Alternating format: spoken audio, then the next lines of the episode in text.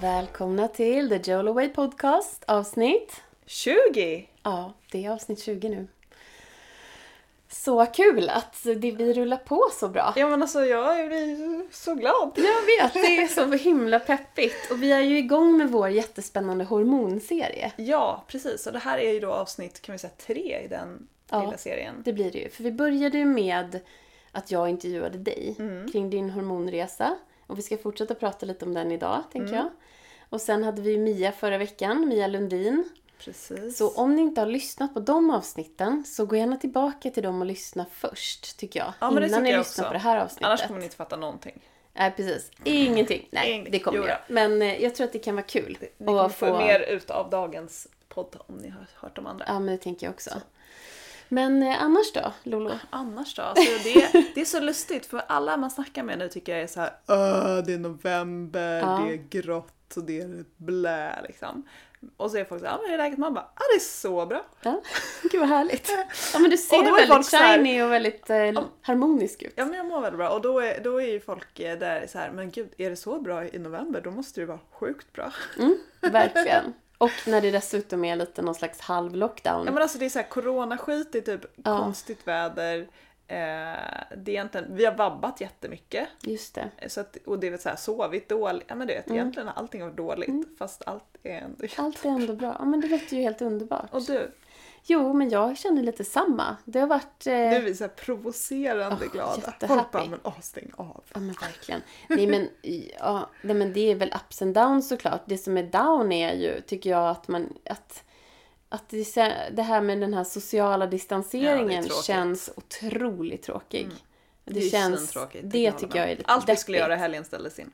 Ja, nej men så är det. Jag skulle ju åka till Skåne förra helgen mm. till min kompis mm. där. Jag, jag hade massa, vi har haft jättemycket planer liksom. Vi skulle på tjejmiddag. Det, det är mycket som ställs in och det tycker jag känns ganska, det känns så otroligt tråkigt. Mm. Och eh, ja, men det är ganska tungt och jag tror att vi människor påverkas otroligt mycket mer av det än vad vi tror. För vi är ju verkligen sociala beings och ja. vi behöver vår community. Men framförallt den här årstiden tänker jag, för att mm. som det var i våras, då på något sätt dels gick vi mot gladare, ljusare tider. Vi kunde vara jättemycket utomhus, man ja. träffades och hängde i folks trädgårdar. Gud ja, vi umgicks hela tiden med folk. Nu är det ju mycket mer så här, det är inte alls lika så här, kom över på ett glas på söndag eftermiddag fast vi sitter ute i mörkret i duggregnet.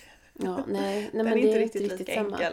Vi hade halloweenfest hemma hos oss när vi, då tände vi en brasa på vår baksida. Ja. Vi har ju en sån liten ja, eldstad eller vad man ska kalla det för.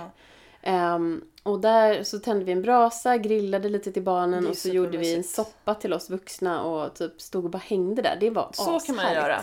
Det gjorde våra grannar, gick förbi dem häromdagen. Ja. Då hade de en sån här som är som en korg. Jag vet, ni har ju med som en eldstad. Ja. Men de hade en sån här, du vet, eldkorg bara. Ja. Och så stod de där ute på sin altan med den där eldkorgen och typ, och då var det också så här, ja men det typ duggade lite, jag hade varit och sprungit. Mm. Och eh, det såg så mysigt ut att springa ja. förbi och bara, åh där står de och ändå så här umgås. Ja, nej men så det är väl det som är, det är väl det ja, som är det tråkiga. Vi får tråkigt. se vad som händer här nu framöver. Men jag tycker ändå vi har ju fortfarande också så sjukt mycket bättre här än i så många andra länder med restriktioner. Ja, det får jag. man ju verkligen säga. Så mm. att vi får så bara vi får... hoppas att det håller sig så här. Så får vi och sköta oss lite bättre också kanske. För vi att kan vi ska... ändå, ja, hoppas att det vänder ja, snart. Exakt.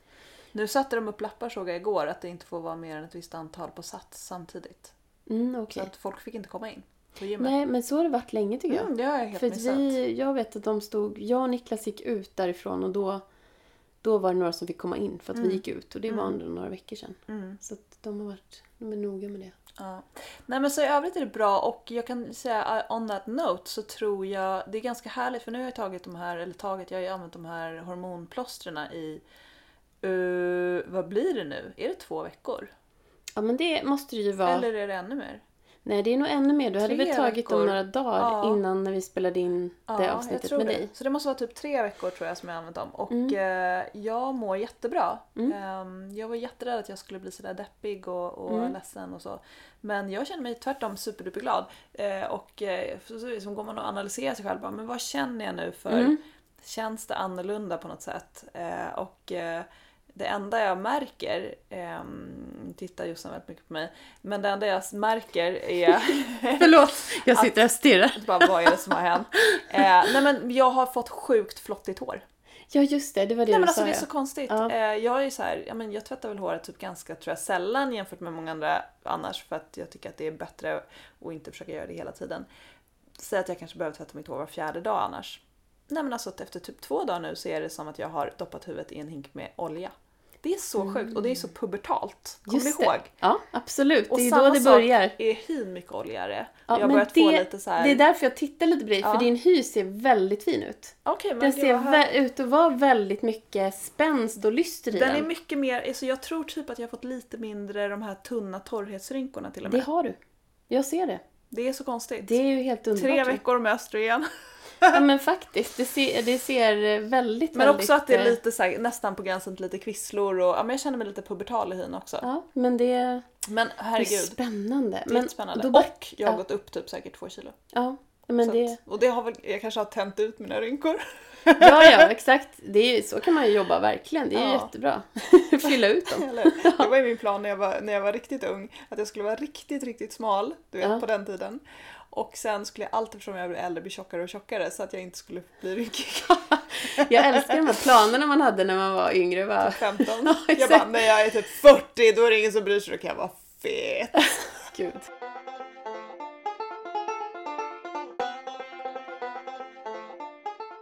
Jo, men om vi backar lite tillbaka till...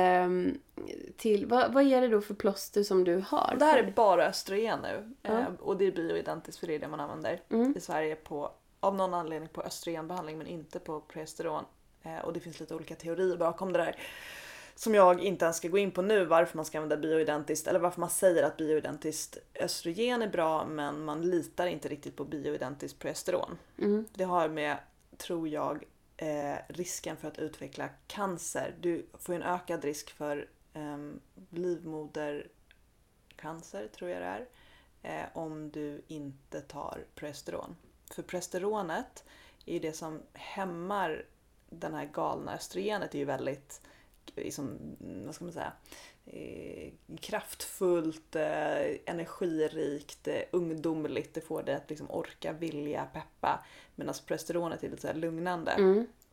Och det funkar samma sak på när du bygger upp slemhinnan och i livmodern och så, så kan du, om du inte får något progesteron så kan den gå liksom bananas. Och det är då du kan få just den cancer... Ja, formen. Ja, precis. Mm-hmm. Så därför vill man att man alltid ska ta progesteron om man har en östrogenbehandling. Så det ska jag nästa vecka gå tillbaka till eh, den här då tredje gynekologen och få någon form av progesteronbehandling också. Mm. Men då är ju problemet att man vill ge gestagen i Sverige, vilket är då det syntetiska. Mm. Så att jag har liksom stålsatt mig för en liten diskussion här för att jag tänker att jag vill ha bioidentiskt istället. Vilket ja. man kan få utskrivet, men det är lite bökigare. Ja. Ja, men det är väl bra. Och det var ju det Mia sa också. Ja. Förra veckan att eh, det ska, hon förespråkar ju bioidentiskt. Exakt, exakt. Så att eh, det är status på den biten, men det känns väldigt bra. Jag är otroligt mm. tacksam över att jag inte eh, ligger och är ledsen, för att det var ju exakt samma slags hormonbehandling jag fick förra gången, men i mycket högre dos egentligen. Mm. Och då tog jag det som ett piller, nu tog jag det som plåster, så jag vet inte om det blir någon skillnad av det. Och nu kommer vi förmodligen också dubbla upp dosen, mm. så att det blir nästa steg. Ja, det ska bli spännande att följa. Mm. Och hoppas att du, men eftersom du nu kanske trappar upp jag det då, det. så kanske det inte blir lika chockartat för kroppen. Nej, förhoppningen är väl så. Förhoppningen är så, ja. absolut. Eh, sen kan jag ju tycka att det känns lite så här. Uh, man hade bara önskat att det här hade kunnat gå av sig självt. Såklart. Eh, men det kanske är så. Jag menar, vissa människor mm. föds med vissa förutsättningar. Då kanske man behöver lite mm. extra hjälp på vägen. Och då får jag väl bara acceptera det. Ja. Typ, tänker jag. Ja. Men sen tänker jag att det finns ju... Jag ska ge dig ett yogaset. Ja. Och en meditation som du ska få göra. Mm. Jag tror ju mycket på, som ni alla vet. Mm. Nej, men jag tror ju faktiskt mycket på att man kan göra mycket med yoga mm. också. Ja, men det och tror ju jag också. Inner work liksom. Ja. Och, och, och så här, det kan ju inte skada. Nej, det är verkligen inte. Så att det, och jag menar, vissa saker kan ju också vara så här, jag tror så mycket på det här att det funkar. Mm. Om man ska alltså, mm. vara rent så här... Mm. Så att då är det väl värt att testa. Absolut, mm. helt klart. Jag har en jättefin meditation som är eh, att man, det är samma mantra som du har i till exempel Kirtan Kri, det här mm. Sat Nam, mm. men du ligger på mage i sängen. Mm. Eh, så att det kan man göra precis innan man går och lägger sig på kvällen. Perfekt ju. Så bara ligger du på mage och så ska du liksom ha hakan då i på sängen. Alltså du ligger ja. på mage och så har du den. Och sen så har du samma fingermuddra, har jag för jag bara, hur mig. Hur andas jag då? Ja men du, det, det går bra. Ja. Jag har ju det är testat inte, det är här. Inte huvudet ner i kudden liksom? Nej, utan du liksom har hakan ha, uppåt, uppåt så att du okay, liksom kan andas. Och sen så, så har utsträckt du, hals liksom. Ja, precis. Mm. Och sen så är det ett fingermuddra. Samma, du vet att du tar tumme, pekfinger, tumme, långfinger, tumme, ringfinger, mm. tumme. Och så satanama. Finns det någon länk här som vi kan lägga ut? Det tror jag det finns. Om inte annat så gör jag en. Ja, eh, så ska, för jag ska kolla exakt hur den, hur den var mm. också. Eh, och den sägs ju då ha kunnat sätta igång folks menscykler. Och mm. det, jag, vi gjorde den i min, jag är med i en sån här ja, men, kvinnogrupp i U S A. Som vi håller på mycket med Kundalini Yoga. Och då så var det flera i den gruppen som upplevde att de hade fått mens direkt efter. Och det var jättespännande. Gud, ja, väldigt spännande. Jag själv, jag har ju liksom inte, jag har ju haft min cykel du, som vanligt. Du har inget problem riktigt. Så att för mig så, jag, och jag gjorde inte den helt så konsekvent heller som jag ska vara. Jag gjorde den kanske några gånger. Surprise! Ja, jag var men nu var jag klar med den, nu måste jag göra något annat. Du, jag, apropå ja. det så borde jag, måste jag nästan köra en liten ljusning eller något sånt. Alltså ja. jag måste gå Josefina style här ett par dagar. Mm. Eh, för att eh, som sagt det, någonting har hänt i min kropp här som gör att det, jag känner mig lite lite, ja, lite blä liksom i, mm-hmm. kon, i kon, kon, vad säger man? Eh, men du känner att det är alltså något jag känner, som behöver rensas ut kanske? Ja men dels det, men om jag ska vara ärlig eh, och det ska vi vara i den här podden så är det ju för mig är det, det är lite jobbigt den här känslan av att känna mig lite svullen ja. som jag gör nu och jag ja. vet inte om det är att jag de facto har eh, faktiskt lagt på mig lite underutsvett, vilket jag vet på pappret inte är skadligt för mig, tvärtom. Nej, det är nog tvärtom. Men för mig mentalt är det jättejobbigt. Ja, ja. Eh, och det är ingenting som förmodligen ens syns, men jag känner det i kroppen och då vill jag genast, jag, jag gillar inte den här känslan när man känner sig lite så här. Jag gillar inte känna mig lite så här mjuk och svampig. Nej. Jag vill ju gärna vara liksom hård i kroppen. Och jag vet ju att ja. det egentligen inte kanske är så sunt. Nej, men det och det är så intressant är att de här hjärnspökena ligger kvar. Ja. Så för att så fort som någonting nu händer, som, och det är ju hormoner som styr de där sakerna. Jag har mm. inte ätit annorlunda eller tränat annorlunda eller gjort någonting annorlunda egentligen Nej. än tidigare. Utan det är någonting har ju ändrat min hormonstruktur mm. nu som gör att kroppen ja, men, av någon anledning reagerar på det här sättet. Mm. Så det är ju bra egentligen. Ja.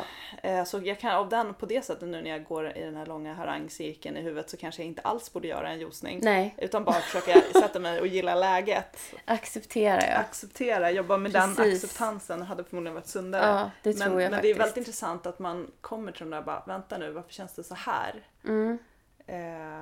Men det är intressant och jag tror att första steg till att liksom läka det där är att inse att det finns. Mm.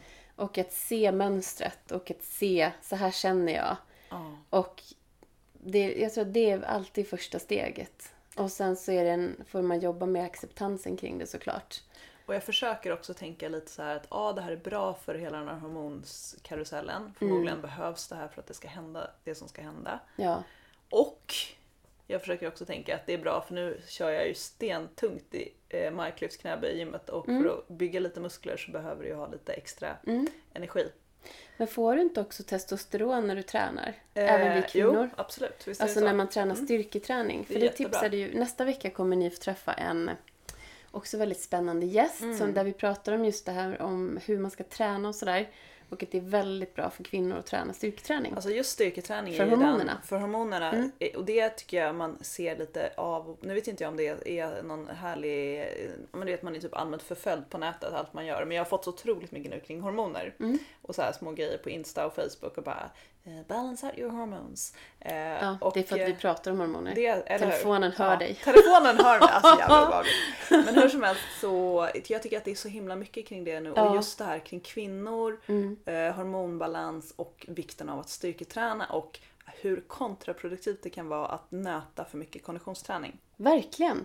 Det hör, hör jag fler och fler. Mm. Och det, det sa inte också hon, Eva Lotta, det? Uh, ja, jag får mig att vi pratade om det med, just med löpträning ja. och kvinnor. Ja, för, jo men ofta så får, kan du få en... De som kommer till de här, både funktionsmedicinerna och hormonspecialisterna är ju inte sällan folk som är ganska intresserade av sin hälsa och som kanske är ute och nöter mm. rätt många mil i spåret. Sen med det sagt så finns det fantastiska eh, atleter, jag tänker på typ Helena Bjelkemo som vi mm. intervjuade mm. som uppenbarligen tål det och precis. kan hålla sig friska som mm. ändå, jag menar hur många mil sprängt hon i veckan. Ja, men precis. Så att inget, jag tror att igen landar alltid tillbaka i att så här, vad funkar för mig? Mm. Eh, sen tycker jag om att styrketräna mm. och jag går igång på att kunna lyfta tungt. Ja. Så att eh, nu tänker jag att jag, jag mm. bulkar lite helt enkelt.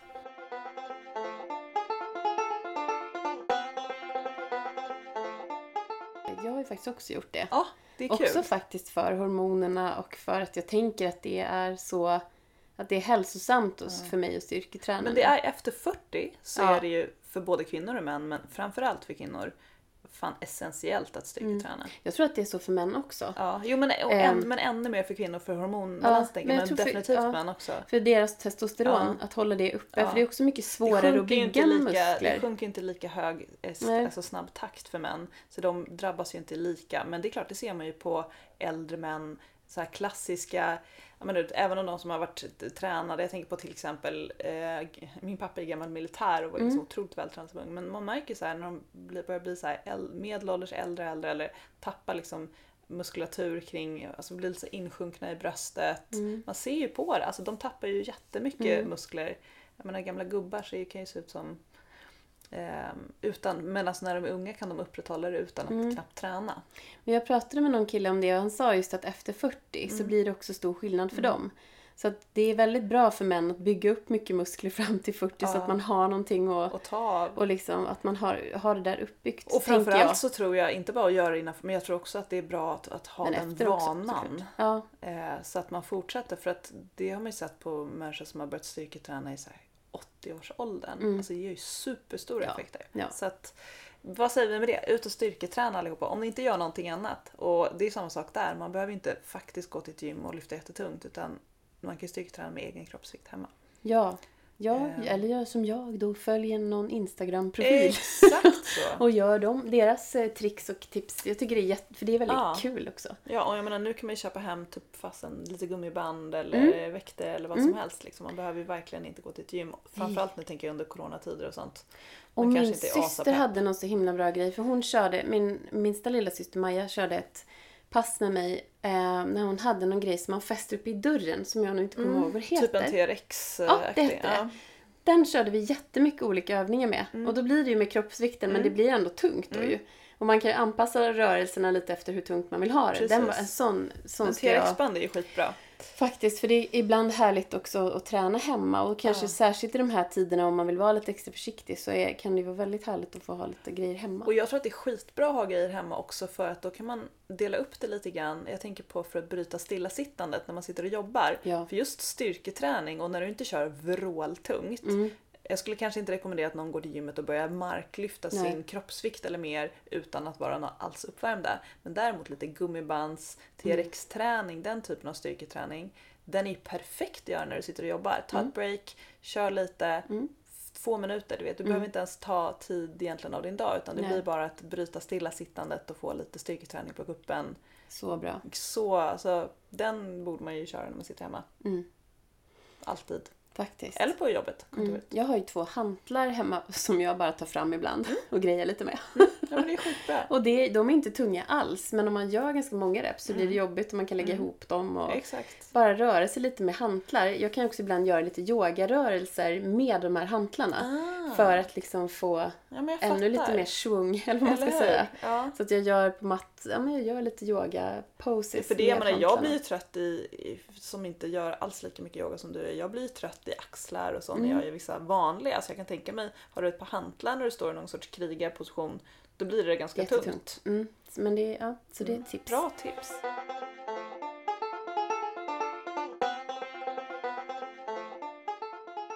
Men alltså mm. vi var inne på cykel. Du sa att äh, du ähm, ähm, mm. hur var det nu? Du backa, backa, backa. Hur man känner sig under sin cykel. Just det. Eh, vi att du har aldrig haft, ja, för du har haft en sån bra cykel så att du har inte behövt hålla på så mycket med att försöka balansera ut dina hormoner. Nej, jag har ju aldrig, aldrig behövt, alltså aldrig haft någon sån. Sen har inte jag haft den här, det är som det vet ju du om, men att jag har ju haft, jag har ju ungefär två gånger per år så får jag en cykel som är jättelång. Mm. Så att helt balanserat kanske det inte är, men det är som att någonting behöver klicka rätt i mitt system. Mm. Som att balanseras ut, jag vet inte vad det är. Jag tänker så här ja. Typ eh, skottår, alltså så här extra dagen, du vet att det är något som så här, jag vet, vet, för att, att det ska gå jämnt som... ut så måste vi ha en liten udda ja, grej här då. Så konstigt, för då är det typ att jag har en, då är den fyrtiotvå dagar. Och det här kan vara lite intressant, för då, jag hade då en sån, jag hade typ en sån i kanske januari. Mm. Och sen så går det tillbaka och är ungefär men typ tjugoåtta, trettio, trettiotvå dagar. Jag, var det då liksom, du trodde att du var gravid? Ja, men precis. Ja. Då tror man ju det. För man man bara, det. Varför kommer inte mensen? För jag äter ju som sagt sen, ja, inga hormontillskott, inga, har inga... Inget protection, eller vad mm. man ska kalla det för. Men så då, eh, nej, så då har jag, hade jag den, hade en till sån här nu lång cykel då, vad man ska kalla det för. Och då försökte jag vara lite extra noga med att observera också. För jag kände den cykeln på något sätt. Att jag bara, det är någonting som är ur fas. Jag kände mig lite ur fas hela den cykeln. Mm. Jag kände mig ganska svullen. Jag kände mig varm. Det var nästan som jag bara, hm, är det här så här klimakterieförvarning? En höll vallningar-style. Och, sen, och jag tror att humöret var väl så där liksom också. Ja. Eh, och, så det var ganska spännande att följa. Och sen hade jag en dag som jag kände så här bara, idag, nu, nu kom ägglossningen. Ja. Och, och hur kändes det då? Ja, men det var... Säger jag som aldrig ägglossar. Nej, just det. Nej, just det. eh, nej, men då får jag en speciell känsla i magen. Liksom. Ja, att du eh, kände det fysiskt. Jag kände det fysiskt. Att, att eh, det här är ju en ägglossningskänsla. Mm. Och det var helt way off. För då skulle jag ju nästan egentligen haft min mens. Ja. Men det sjuka var, för då antecknade jag den dagen. Ja. Och sen så var det ju ganska på pricken fjorton dagar efter det som den, min mens kom. Precis, för fasen efter ägglossning är ju alltid lika lång. Utan den, den, den som skiftar är ju den, en första, den första, nu måste jag tänka, är det lutealfasen? Ja. ja. Nej, follikelfasen. Follikelfasen är, follikelfasen är ja, den första fasen. Den kan fasen. ju vara allt från typ fan tio dagar mm. till... hur långt som helst. Ja, för det... för folk som är ägglossar då två gånger om året eller en gång om året har ju en som är på... Ja, då är den då. väldigt lång. Ja. Ja. Men har, när från ägglossningen mm. och fram till mens, den är alltid typ fjorton ja, dagar. Exakt. Så, så det var så intressant mm. att jag kände då i kroppen ändå att okej, okay, men då har jag liksom ändå någon slags inre kompass kring mm. det. Så nu ska jag försöka följa det. Och det gjorde jag även den här cykeln efter då, som ju blev helt normalt lång. Och det var, stämde även då. Mm. Att, att liksom när jag själv trodde att idag har jag ägglossning, så var det sen fjorton dagar kvar till mm. mensen. Och den var ju mycket mer normal. Den, alltså den var typ tjugoåtta dagar, den cykeln. Vet du vad som är väldigt, väldigt spännande när du berättar det här? Eh, faktiskt kommer jag tillbaka till eh, i tanken nu mm. när jag... Jag fick ju aldrig tillbaka någon mens efter Douglas. Mm. Eh, och min första, vårt första barn. Och sen så upptäckte jag ju att jag var gravid out of nowhere. Mm. Med Matilda. Ja. Men jag gjorde faktiskt ett gravtest. Hon blev ju då till förmodligen någon gång... Jag vet inte exakt, men kring, alltså kring typ nyårsafton. Fast jag tror inte det var nyårsafton, för då var jag så här sur på Olof. Så det kan inte ha varit precis den kvällen. Men typ i anslutning, några dagar innan kanske. Eh, men eh, jag vet att jag gjorde ett grabbtest i början på januari det året. Alltså bara någon vecka senare. För jag hade också på känn att jag hade haft en ägglossning. Konstigt nog. Och jag visste ju typ att nu kommer jag ju snart förhoppningsvis få igång min mens. Mm. Men då visade det ju ingenting. Men det var ju förmodligen för att det var alldeles för tidigt. Ja, precis. Och det här hade jag glömt. Och sen så dröjde det ju då ytterligare en månad. Eh, och då tänkte jag inte mer på det. Nej. Det var jag bara, det där var ju bara fånigt. Och mm. sen så åkte vi iväg. Och då, sen så var jag ju gravid. Mm. Det är så konstigt, det har jag helt glömt bort. Mm. För då hade jag också en ägglossningskänsla. Ja. Från någonstans. Superintressant. Mm. Det är ju det där att vi kvinnor, vi har ju en otroligt intuitiv förmåga och kapacitet. Jag, jag tror mm. att den egentligen är... oändligt stor. Jag tror att vi är typ magical beings mm. mycket mer än vad vi tror. Jag tror du skulle säga mycket mer än män. Ja, men eh, jag tror att vi kanske är det på sätt och vis faktiskt. Att vi jag har... ser nog också ja. helt gravallvarligt. Ja, ja, men jag, det här är serious business. Jag tror vi är att... helt enkelt lite bättre. Vi, nej, men jag, jag vet inte, jag vill inte säga mer, bättre. Jag vill nej, bara lite inte, mer magical. Jag vill inte säga bättre, för att det, det handlar inte så mycket om det. Det handlar ju mest om att Vi, har, vi, vi är ju som sagt, som vi konstaterade tillsammans med Mia, vi är olika. Vi har mm. olika hormoner, vi är, liksom, vi är faktiskt biologiskt olika. Ja, ja. Och jag tror att vi, har, vi kvinnor har en otrolig kraft mm. och djup intuitiv förmåga. Som, om som vi du inte bara, tror att männen har? Som jag inte tror att män har, absolut. Vad har, män, vad har männen då istället? Nej, men de har andra krafter, de har andra superpowers. Typ. Eh, ja, men de har en otrolig kapacitet att f- fokusera på en och samma sak och göra den svinbra. Fast det har jag också. Ja, ja, men det, ja, absolut, det kan du också ha. Men jag tror att de, de har andra skills i alla fall uh. än vad vi har. Och jag generellt. Tror att, ja, jag, eller jag, vad jag, jag tror uh. att det är så. Ja, men jag tänker och sen har du också kanske, om man nu, det här var ju inte riktigt, det här är lite off topic, men Det är spännande. Men jag tror att vi, det, man kan också ha olika mycket feminin och maskulin energi i sig. Mm. Oavsett om du är man eller kvinna. Mm. Och jag tror att den här feminina energin är den här extremt intuitiva. Mm. Och eftersom vi... Ja, jag tror att vi liksom allihopa egentligen är häxor innerst inne. Okej, det här var magiska det stora, krafter. Det stora häxavsnittet. Exakt. Ja, men så att jag, jag tycker det är så spännande. För att jag tror att om vi öppnar upp för det, vi kvinnor öppnar upp för vår egen kraft och visdom liksom, så har vi alla svaren inom oss. Mm. För att vi känner egentligen våra kroppar så mycket mer än vad vi tror. Men det är svårt att koppla in i det här dagens extrema... stressade informationssamhälle. Jag tror att vi har alla den här möjligheten att typ känna när vi får ägglossning, känna när... Men det tror jag också. Sen mm. tror jag i och för sig, då för att bara eh, mjuka upp det, för jag håller med det du säger, men jag tror ju att det gäller män också. Ja, det kan det säkert göra. Jag kan de inte lika kan mycket om dem. De kan väl också få vara häxor och höll på sig. Nej, men jag, ja. tror, jag tror att det är såklart att vi är olika, vi är uppbyggda olika biologiskt och hormonellt mm. och sådär, men Men det jag tror snarare att det där har att göra med liksom hur man är som person, hur intuitiv man är, är, hur mycket man har jobbat med det, än om vilket kön man har. Jag kan bara säga att jag vet att jag känner det så starkt att det är så för kvinnor i alla fall. Mm. Sen vet inte jag, jag är inte heller man, så jag har svårt att... Jag tänker att det är mycket så kulturella bitar som gör att vi har formats att bete oss på ett visst sätt snarare. Att män kanske har precis samma förmåga, men de har inte liksom uppmuntrats till det på samma sätt. Men det, har, det spelar säkert in också. Men sen tänker jag att man får också tänka att den här kvinnliga kraften har alltid förtryckts i alla tider. Och att mm. man har varit rädd för den här kraften i alla tider och liksom försökt att stävja den. Ja, vi har också pratat om kvinnors mens som något helt fruktansvärt. Ja, kvinnor har fått gå in i någon slags, gå liksom i undantagstillstånd under mensen, att det har varit något smutsigt och det liksom, det är mycket varit, vi har varit liksom förtryckta så länge. Så och... vet inte jag om jag tror att det är för att man har varit rädd för den kvinnliga kraften så mycket som att män har suttit på makten och det är jävligt nice att sitta på makten, så varför ska vi släppa in några till?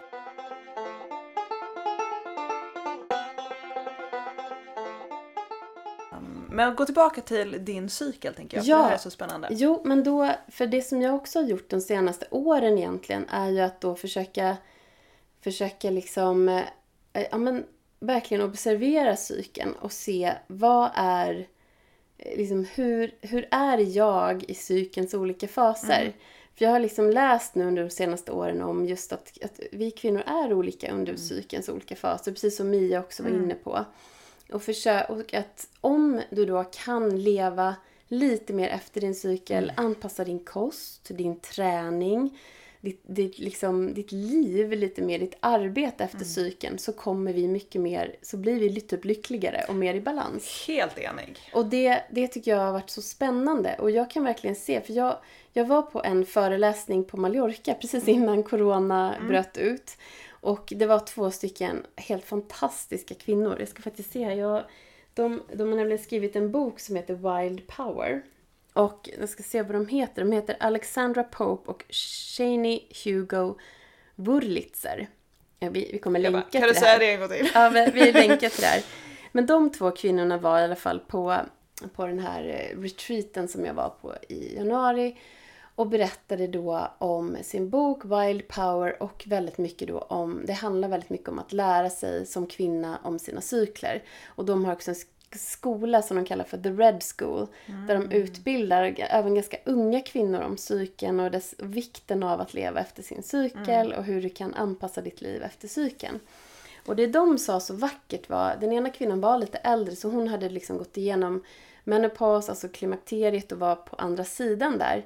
Och den andra kvinnan tror jag var lite yngre, om jag inte minns fel. Um, och sen, och hon, den här äldsta kvinnan där, hon sa det så vackert så att jag blev helt tagen av den här föreläsningen. För hon sa liksom att när hon fick sin mens, och det var ju då i Storbritannien på, hon var ju över sextio så att det är ju ganska många år sedan. Och hon bara, det var liksom inte, i samhället var det inte som det är nu, att man pratar om mens öppet. Mm. Och hon bara, herregud, ni kan ju tänka er, Storbritannien är ganska pryd liksom då. Alltså det här tycker jag ändras bara under vår. Jag tror att det liksom har ändrats ja. under bara sen vi fick mens. Gud, ja. Alltså hur mycket mer man pratar om det nu.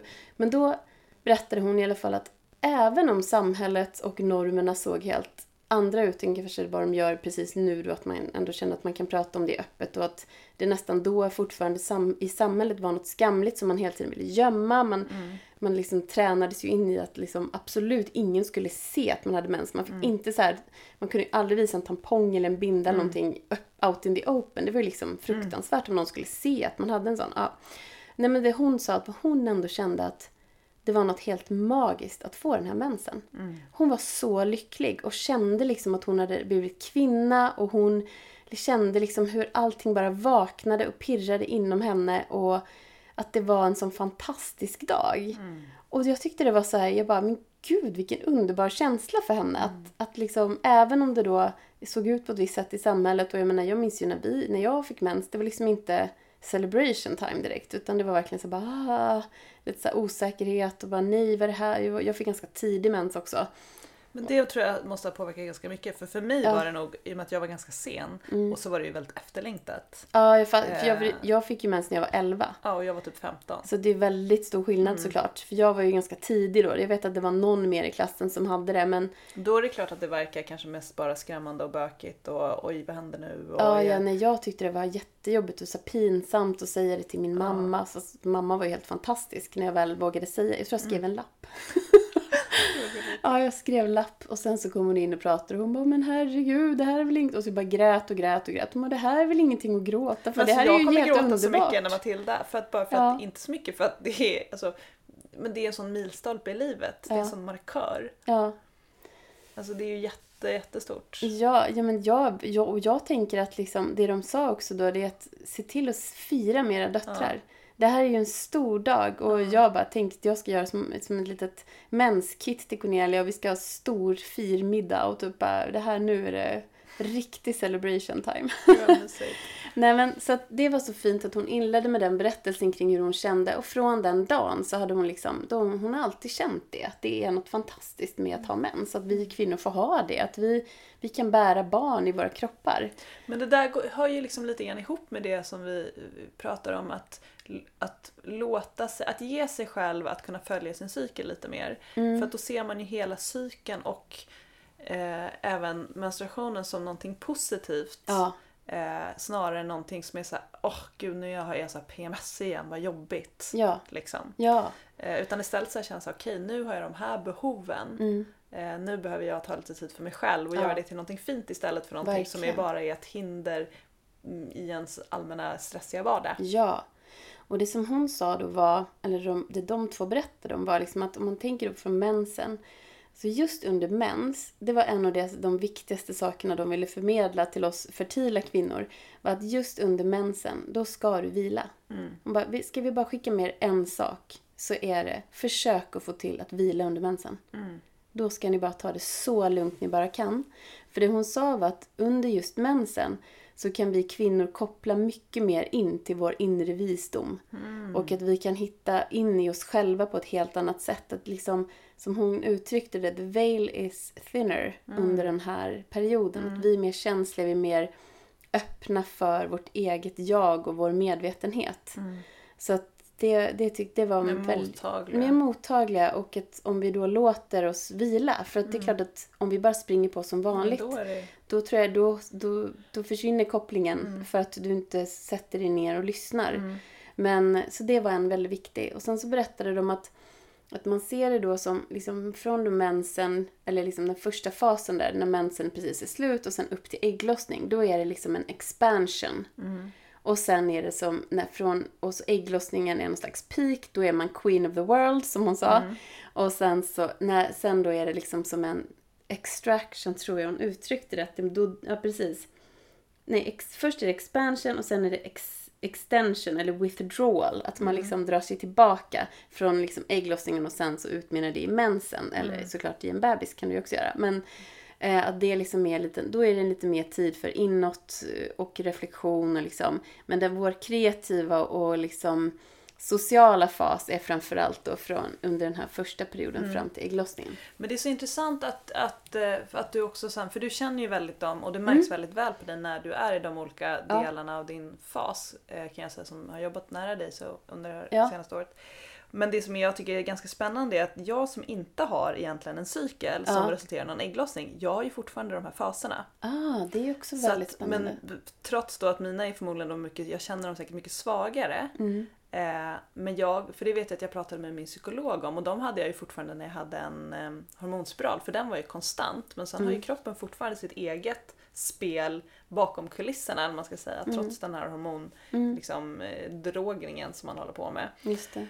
Eh, för då pratade jag mycket med min psykolog om det, just de här att, för då var jag ju så skör under vissa perioder, eh, och hon sa ungefär samma sak, att försök att så här, tracka det här nu, även om inte du har någon, har någon eh, eh, cykel som, som resulterar i en mens, då är det så mycket tydligare att kunna se, men du kan ju fortfarande känna hur du känner dig. Mm. Eh, vad är ditt, och, och försöka liksom skriva ner och försöka se om du kan se något mönster, mm. hur de, om det här följer ett månadsmönster ungefär, och vilket det gör. Så att den här cykeln kan man ju ha ändå. Mm. Och det det egentligen handlar om, eller koka ner till, handlar ju om att lyssna på de egna signalerna och ja. behoven, oavsett egentligen. Verkligen. Men sen är det spännande att de följer då ett regelbundet mönster, ja. och framförallt så kan man ju då använda det mm. eh, till någonting positivt. Alltså ja. du kan ju planera in, om man har den möjligheten så kan man ju planera in att göra vissa saker, att äta lite olika beroende på vilken del av cykeln du är i. Exakt, eh, och det kan, det kan och jag också träna olika. Träna olika. Det, för under mensen så ska du ju helst inte träna, då ska du ju göra yoga i princip. Du kan göra väldigt mjuk yoga, kanske mm. yin-yoga. Och mensens första två dagar, då ska du egentligen inte göra någon träning alls. Du kan gå en promenad liksom. För det, och det har jag ju känt, det har vi pratat om innan i något avsnitt, om det kanske var med Mia, att jag liksom känner ett extremt motstånd mm, till att, för jag yogar ju varje dag, men just mensens första och andra dag så har jag ett väldigt stort motstånd, och då har jag ju insett att det kanske jag inte ska göra. Nej, det då. Så, såklart, liksom. Ja. När man väl sitter och snackar om det så är det så uppenbart. Men ja, vi precis. Så drillade i att piska ja. oss själva, och att nu ska vi följa någon plan liksom, och nu har jag bestämt att jag ska gå på det här passet på tisdagar. Och det är ju för igen för att ja. vårt samhälle är uppbyggt efter yeah. en mer patriarkal eller mer manlig struktur mm. där, där, där, liksom, där allting är samma och hela tiden. Och du tror att du ska kunna styra allting. Ja, precis. Men det här för kan det kan ju riktigt. män. För män mår ju ja. mycket mer samma också hela tiden än vad vi kvinnor gör. Mm.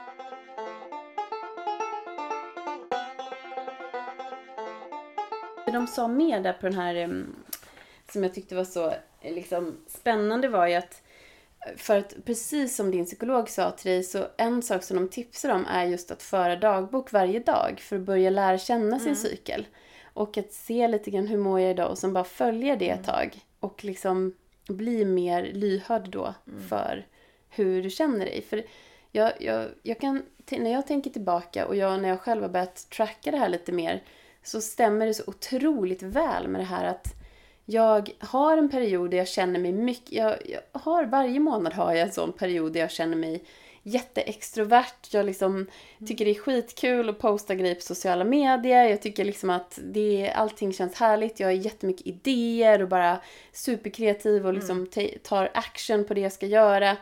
Och sen har jag en period när jag känner att jag egentligen bara vill gå in i min egen lilla bubbla och vara för mig själv. Men det har ju jag, jag vill också. Inte posta på sociala medier. Jag vill helst inte ha, titta på sociala medier överhuvudtaget. Mm. Jag vill liksom, jag, jag kan sitta och jobba kan jag göra, men liksom då gör jag det gärna för mig själv. Det är inte lite så, så back office. Lite back office. Mm. Och det, det faller så väl in i de här mm. faserna. Mm. Och det är så, jag tycker det är så spännande. Och det här har man ju, när man tänker tillbaka på det, så har det ju alltid varit så. Då man undrat hela tiden bara, nej men vad hände med min härliga energi? Vad hände med ja. min, min extroverta sida? Var, varför försvann den nu? Vad var det här för dipp jag gick ner i? Mm. Men nu kan man ju bara inse att det är ju ingen dipp. Men också att det är så naturligt. Det är, få, och... det är någonting bara, precis, det är något naturligt, och det, det är okej att det får vara så. Ja, och lite skönt, för någonstans handlar det också om att man blir, du ger dig ju själv, om du lyckas på något sätt forma ditt liv lite grann efter de här också, så kan du ju ta det här mer som ett tillfälle att ge dig själv en liten mini-semester och känna att så här, okej, okay, nu har jag superenergin, då ska jag rida på den vågen mm. och sen så får jag dra mig tillbaka lite grann, mm. lugna ner mig, och det är ju fantastiskt om man kan ha det så. Om du har den möjligheten. Och jag tänker också att det är väldigt naturligt, man bara tittar ut i naturen, och vi har så djur, de går i ide på vintern, mm. eh, hur, liksom, hur vågor kommer in, och det är super, super, super kraft mm. och sen drar sig tillbaka. Mm. Allting kommer ju egentligen, och jag menar bara, du vet, hur naturen frodas på sommaren och sen ligger liksom det här mjuka täcket av snö på allting och allting vilar under vintern. Det är på något sätt, mm. det känns som att så här, det här är bara en, en lite mer regelbunden, mer eh, ska jag, snabbare cykel helt mm. enkelt än, än det. Mm. Men det är väldigt, väldigt naturligt. Så att jag tycker det är härligt på något sätt när man ser det på det sättet. Ja, men det är ju det. Det är kul när man kan börja laborera lite med det. Det är jättekul. Och där vill jag, vet du, just plocka upp de här Women's Sync som ju vi ska länka till, som är, det, det är två svenska tjejer väl. Ja. Och eh, som också kommer ut med en bok alldeles snart. Eh, gå in på women's sync punkt se.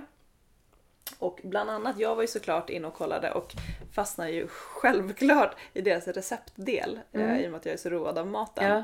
Och eh, var ju tvungen att testa, för då har de också lagt upp så här, i den här delen av cykeln så mm. rekommenderar vi de här recepten, prova det här brödet, prova de här sakerna och förklara liksom att okej, okay, eh, i del ett eller del två eller del tre, nu kommer jag inte exakt ihåg hur det var, så är du mer eller mindre känslig för kolhydrater och ditt blodsocker svänger på sig eller så sätt. Och under den här delen så är du, är du sannolikt mer eller mindre känslig för fibrerna i baljväxter, då kan det vara bra att boosta med det här. Mm.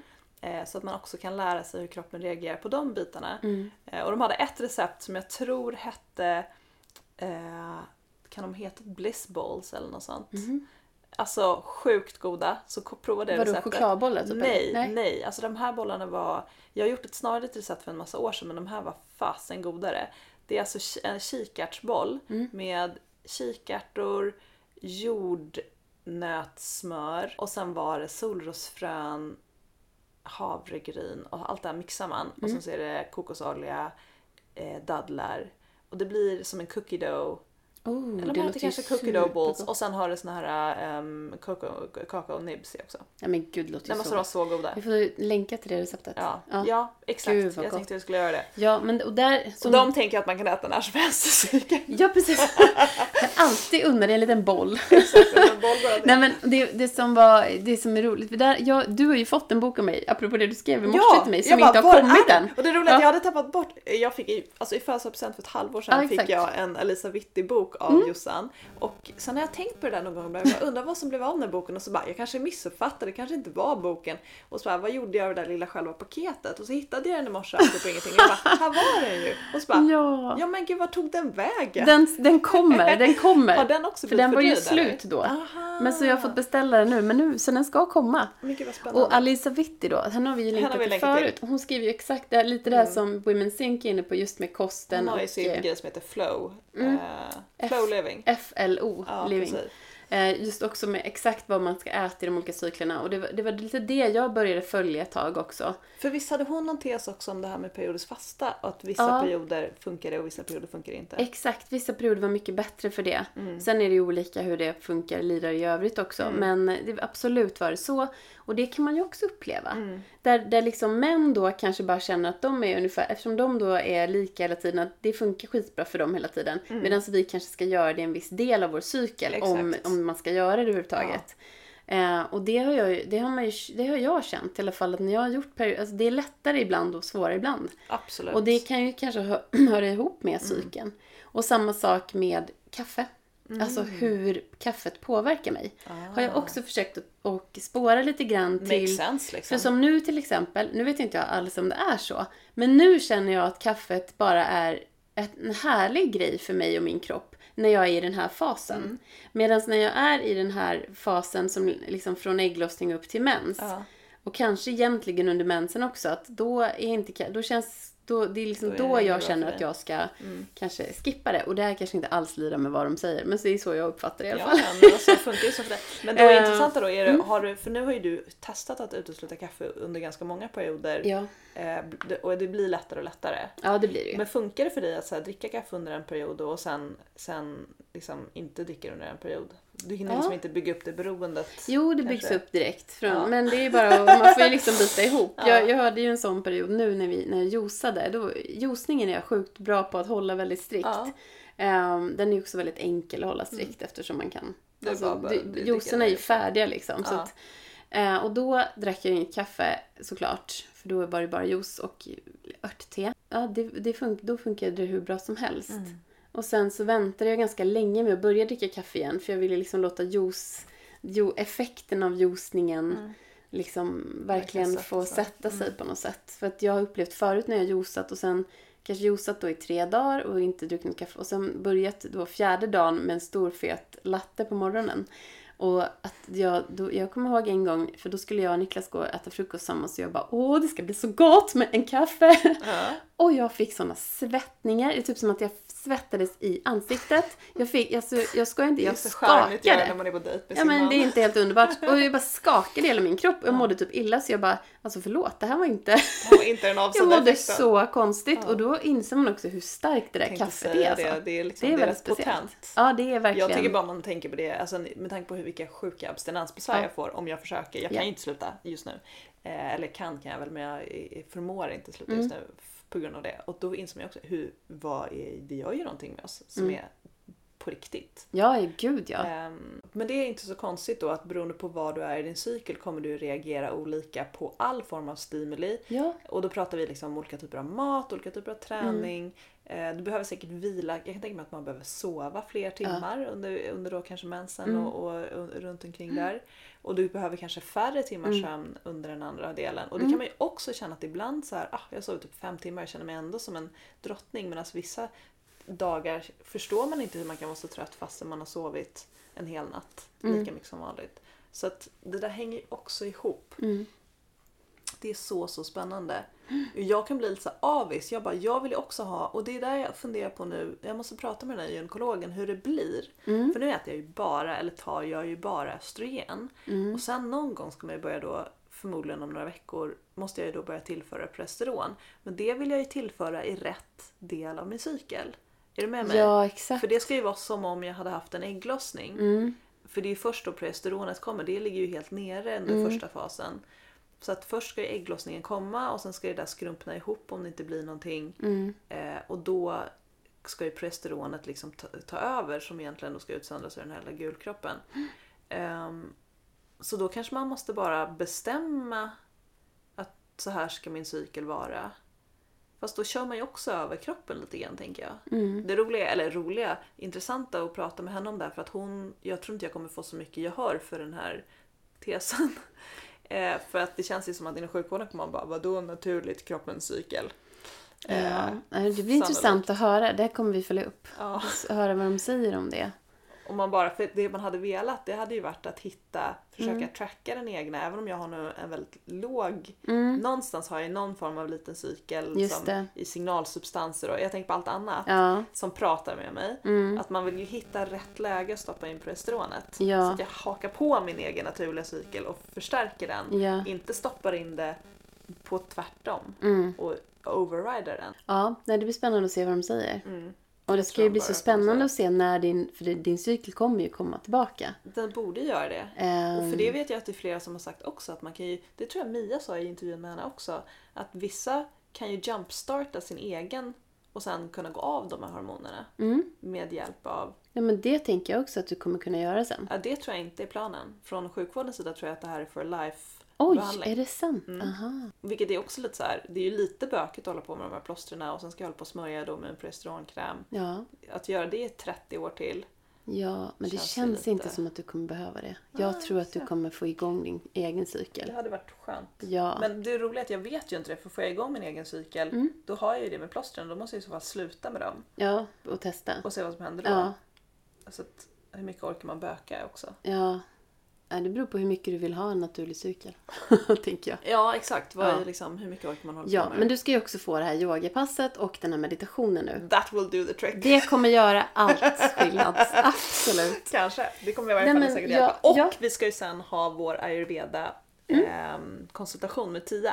Ja, som kanske precis. Också kan lägga lite kol på den elden. Ja, för som vi har konstaterat i tidigare podd så handlar ju allting extremt mycket om att vara i någon slags balans. Mm. Och det är ju det som ayurvedan pratar om, det är det som alla liksom funktionsmedicinska, alla liksom allting handlar om att hamna i en balans ah. igen i kroppen. Ah. Och jag, jag är ju en väldigt stark, jag tror otroligt starkt på att, att du kan liksom hela dig själv. Liksom. Jag med, absolut. Um, så jag tror att när du väl kommer i balans så kommer du ha mm. en jättefin cykel. En jättefin cykel. Den kommer vara så fin. Ungefär som mycket jättefina embryo som jag hade. Ja men precis, ja, men jag är helt övertygad om det. Ja. Och det, apropå funktionsmedicin då, så kommer vi prata med, eller vi har pratat med en, en härlig kvinna som heter Eva Lotta som ni ska få lyssna på nästa vecka. Ja. För att vi, som vi har varit inne på i flera poddar, så är ju vi, vi är ju otroligt intresserade av funktionsmedicin. Just för att det är en sån, en sån holistisk lära. Mm. Det är samma sak med ayurvedan, också väldigt holistiskt. Att man ser på läkande lite.